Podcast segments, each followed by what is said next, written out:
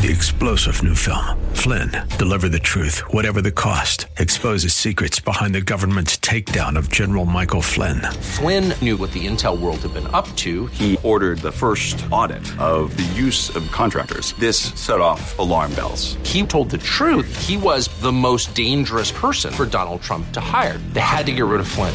Flynn, deliver the truth, whatever the cost. Available now. Watch it today. Go to salemnow.com. Salemnow.com. There's a battle going on for the souls of men. The taste of war is ever near. But I am safe within the arms of God's dear bride. She is the keeper of my soul. She is the church of Christ.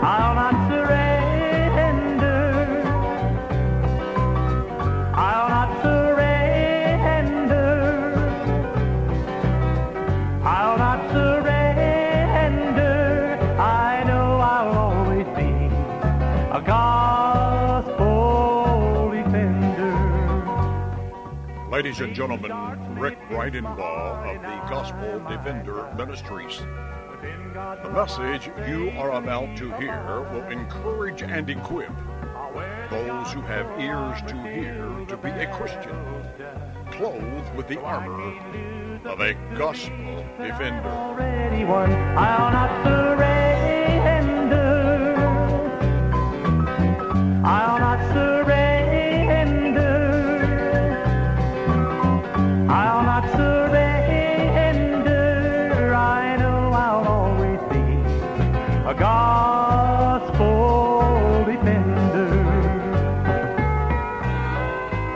And gentlemen, after writing 11 chapters, the preacher wrote in the 13th verse of the last chapter of Ecclesiastes, Let us hear the conclusion of the whole matter. The conclusion was this Fear God and keep His commandments. When we boil down the purpose of our lives, it could not have been stated more clearly or truthfully than that. Let us fear God and keep his commandments. In the fourth chapter of John's Gospel, after conversing with the woman by the well, the disciples of Jesus told him he should eat some food. He said to them, I have food to eat, of which you do not know. Therefore the disciples said to one another, Has anyone brought him anything to eat? Jesus said to them, My food is to do the will of him who sent me, and to finish his work. It was in his prayer of John chapter 17 that he said to his heavenly Father, I have glorified you on the earth. I have finished the work which you have given me to do. Jesus could have said, and he is the only one who can say it, I have feared God and kept his commandments. It has been said, and rightfully so, that Jesus came to this earth to die for the sins of the human race and to make the way for men and women to be saved from their sins and be reconciled to God by the offering of his blood on the cross. For the benefit of those who have been led to believe otherwise, we must be quick to add that his blood, without our obeying the plan designed by the Godhead to receive the saving benefits of his blood, availeth nothing. Receiving salvation from sin without any act of obedience is a doctrine of men, not of God.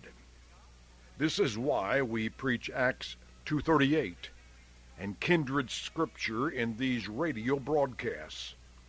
To receive salvation from sin, Apostle Peter said that we must repent and be baptized in the name of Jesus Christ. And if you prefer hearing what Jesus himself said concerning this matter, we direct you to Mark 16:16. The Lord of salvation said, "He who believes and is baptized will be saved." This message concludes a message titled, What Did Jesus Build and How Did He Build It? Should you ask what this message has to do with what I have said, it is this. Jesus came not only to this earth to save men and women from their sins, he came to establish his kingdom, his church. One cannot be a member of his church without being saved. Salvation and church membership are linked to one another like the links in a chain link fence. Just as salvation without any act of obedience is a doctrine of men, so is salvation without church membership. Or to put it another way, so everyone will understand, no one can be a member of the church that Jesus built without obeying the gospel plan of salvation. If you have never obeyed what the Word of God says to do for salvation, you are not a member of the Lord's church, regardless of what any theologian or denominational creed might say.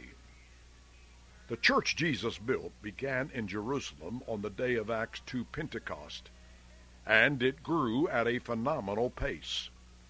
On the first day, Acts 2:41 says, about 3,000 souls who had been immersed in water in the name of Jesus Christ for the remission of their sins became Christians and were added to the church.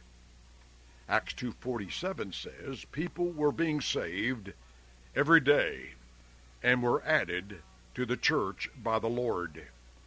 No one joined the church. They were added to the church.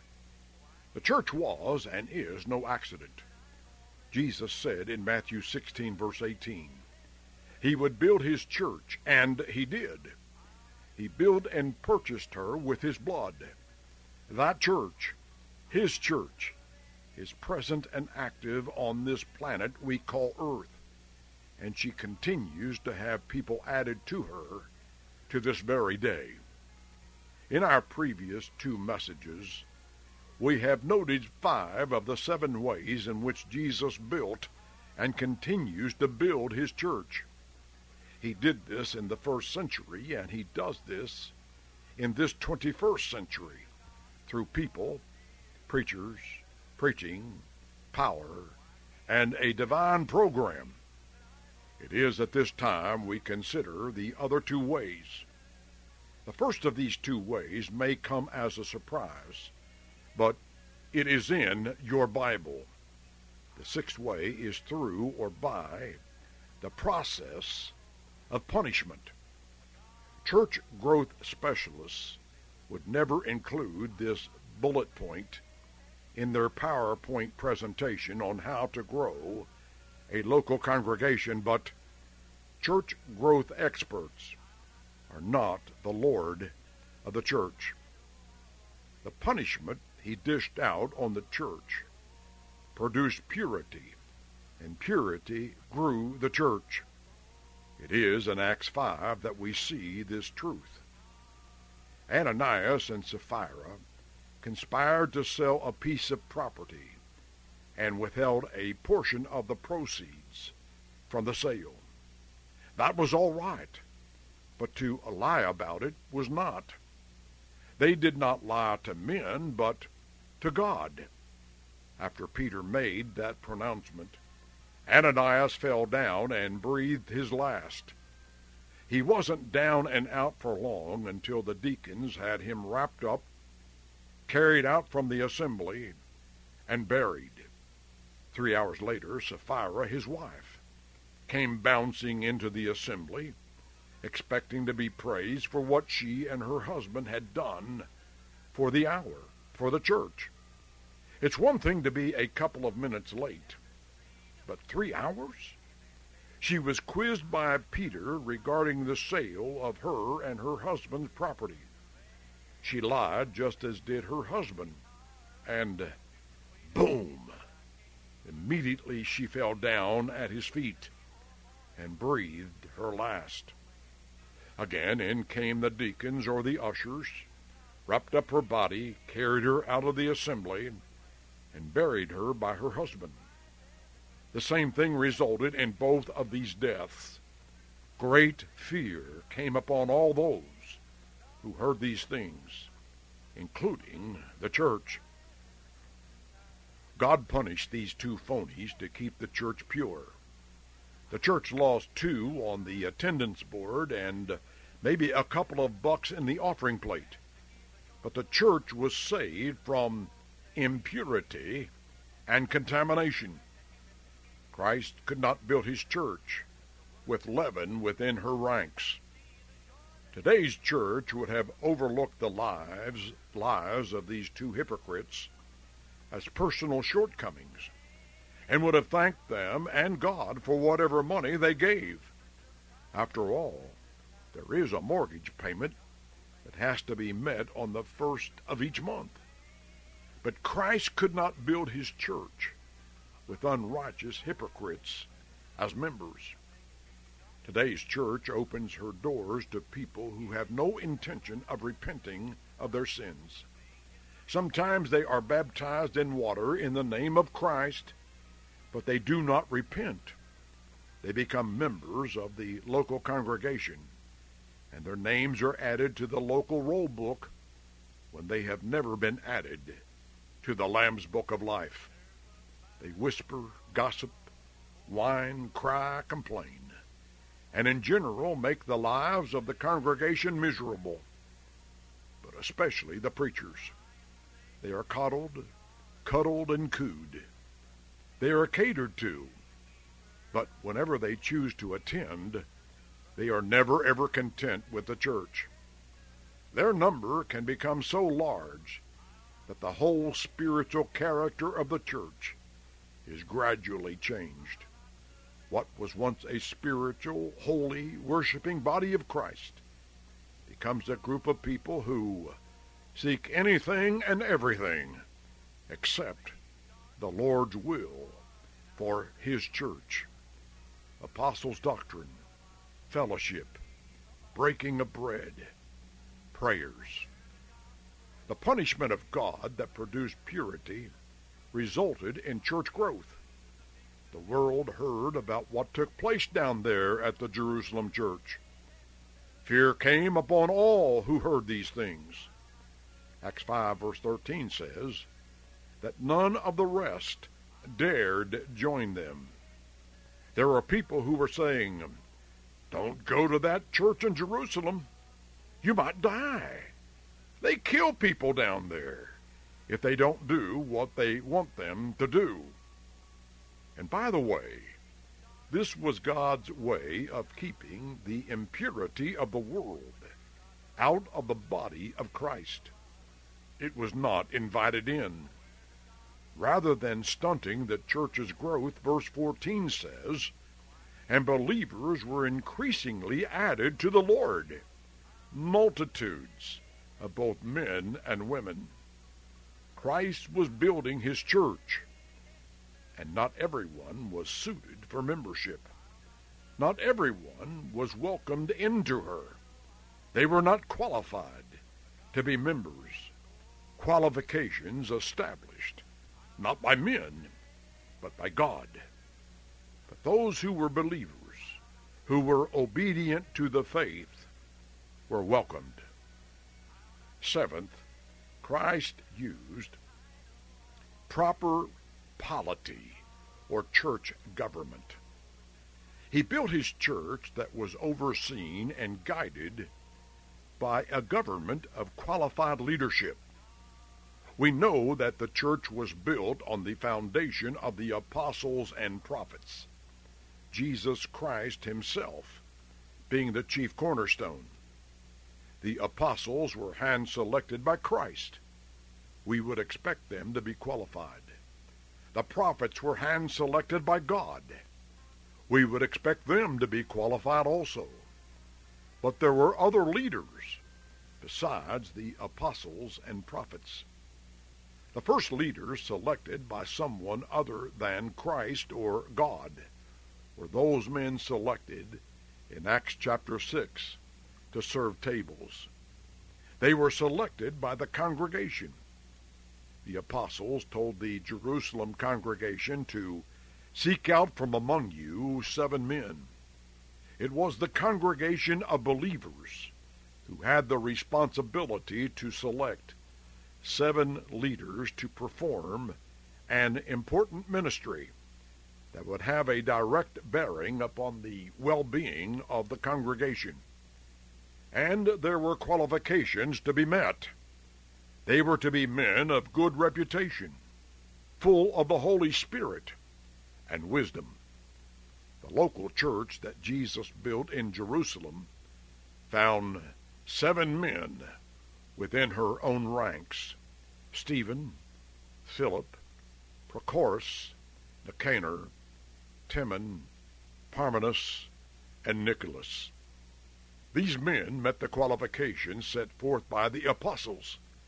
One could say these men met the qualifications set forth by the apostles' doctrine. Every congregation needs at least one leader. Some need several. But every congregation needs at least one. If there is to be one leader, then surely it ought to be the preaching evangelist. If he is not qualified, then it is up for grabs as far as what the congregation will or will not be. One time a preacher wrote to me and said there are no qualifications in the Bible for a preacher. That preacher had been around for several years, but evidently had never read either First and Second Timothy or Titus, not to mention the book of Acts and the other epistles. The preacher's qualifications may not be listed in ABC order, as are the qualifications for elders and deacons, but there are qualifications for them to meet. The first one is that he is to be a man who not only is able, but is a man who does preach the Word. Christ built his church using qualified men as leaders. The local congregation is not training qualified leaders in most places these days. We leave this up to institutions of higher learning. And look at where this has gotten us. The church cries that there is a shortage of preachers. And then she cries that the crop we have is coming out of our institutions of higher learning, needing to be converted themselves. This is true in many cases. Young men are graduating from Bible colleges looking like the world rather than looking like Timothy. Earrings, tattoos, baggy pants, open shirts, tattered jeans, tennis shoes is the dress code of the modern day professional clergy. And please, don't write and tell me that dress doesn't have something to do with the presentation and the acceptance of the gospel. It does. As a member of the church, you might be able to sit in the pews of a congregation with your earrings, tattoos, baggy pants, open shirts, tattered jeans, and tennis shoes. But for an ambassador of Christ who stands before the Lord's Day assembly, or any other assembly as far as that is concerned, including ministering at the sacred table of the Lord. One's personal appearance does matter. Those who have spiritual eyes understand that the clothing the preacher wears reflects upon the message the preacher preaches and the one who he represents and it is also sending a message to the crowd to whom the preacher is appealing. We are not going to get the eldership right until we get the preachers right. So I am going to leave the elders alone for now. Christ built his church, and he continues to build it. Addressing the church of the dispersion, Peter said, you also, as living stones, are being built up a spiritual house, a holy priesthood, to offer up spiritual sacrifices acceptable to God through Jesus Christ. Jesus is not finished with building his church. She will be built according to his pattern and not ours or a movement that still needs restoration itself.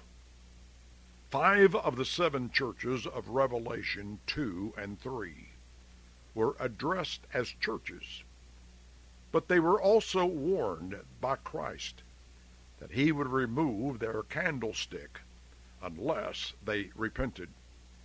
This may be the same percentage of congregations today that need to repent or perish. Five out of seven.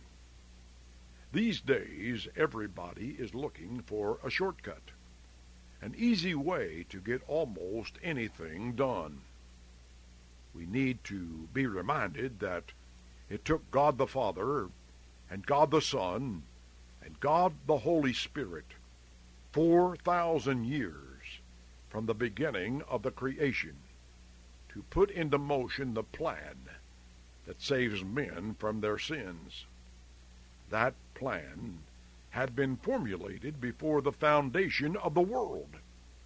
The hard work has been done by the Godhead, and their work is finished as far as having built the most glorious living organism the world has ever beheld, the Church of Christ. The day is nigh that the Son of God will return to deliver her to his Father in heaven. Only those who have obeyed the only gospel plan of salvation there is or ever will be will go on that celestial trip to the New Jerusalem. Acts 2, verse 38, is the ticket everyone must have to be part of that holy throng of people and nations to go on that trip. Repent and let every one of you be baptized in the name of Jesus Christ for the remission of sins. We have answered our own two questions. What did Jesus build? He built his church. How did Jesus build it? He built it with people, with preachers, with preaching, with power, with a divine program, with punishment that produced purity, and with proper church polity. Any congregation built in any other way is not part of the church that Jesus, the Christ, built. It is written in Psalm 127, verse 1 Unless the Lord builds the house, they labor in vain who build it. There are many church houses that have been and that are being built in vain. They look good. Multitudes flock to them every Lord's day. We can only pray that someday some in that multitude will have ears to hear what the Spirit has revealed in Holy Writ concerning our two questions. There's a battle going on for the souls of men. The taste of war is ever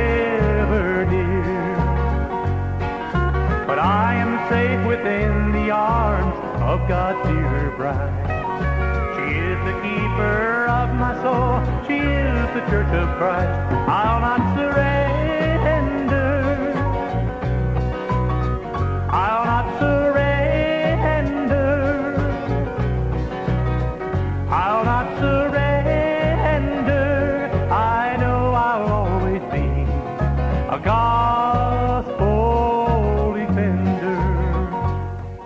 Ladies and gentlemen, Rick Bridenbaugh of the Gospel Defender Ministries.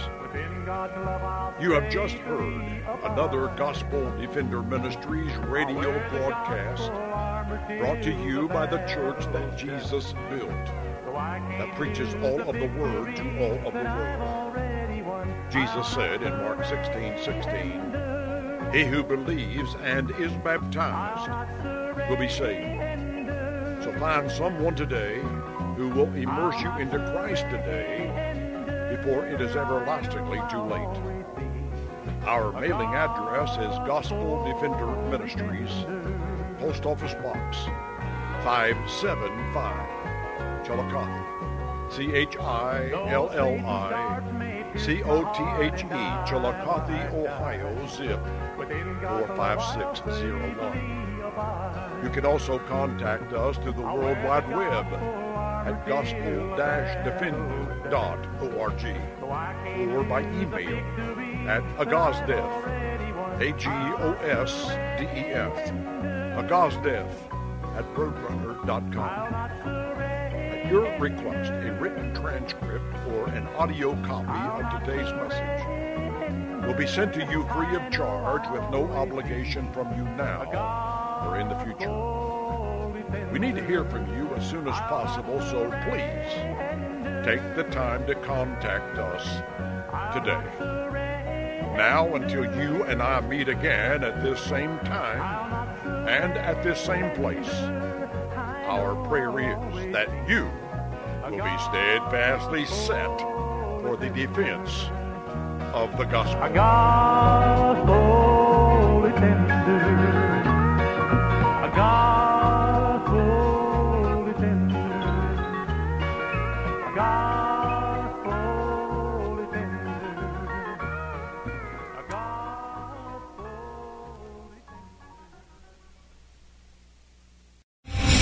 star general Michael J. Flynn, head of the Pentagon Intelligence Agency, knew all the government's dirty secrets. He was one of the most respected generals in the military. Flynn knew what the intel world had been up to. He understood its funding. He ordered the first audit of the use of contractors. This set off alarm bells.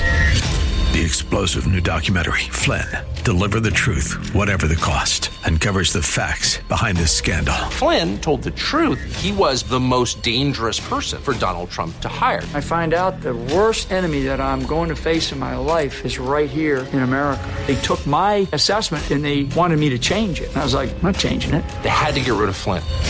With in depth interviews, archival footage, and never before seen personal records of the man behind the headlines. I just felt like I was drowning. Flynn, Deliver the Truth, Whatever the Cost. Available now. Watch it today. Go to salemnow.com. Salemnow.com.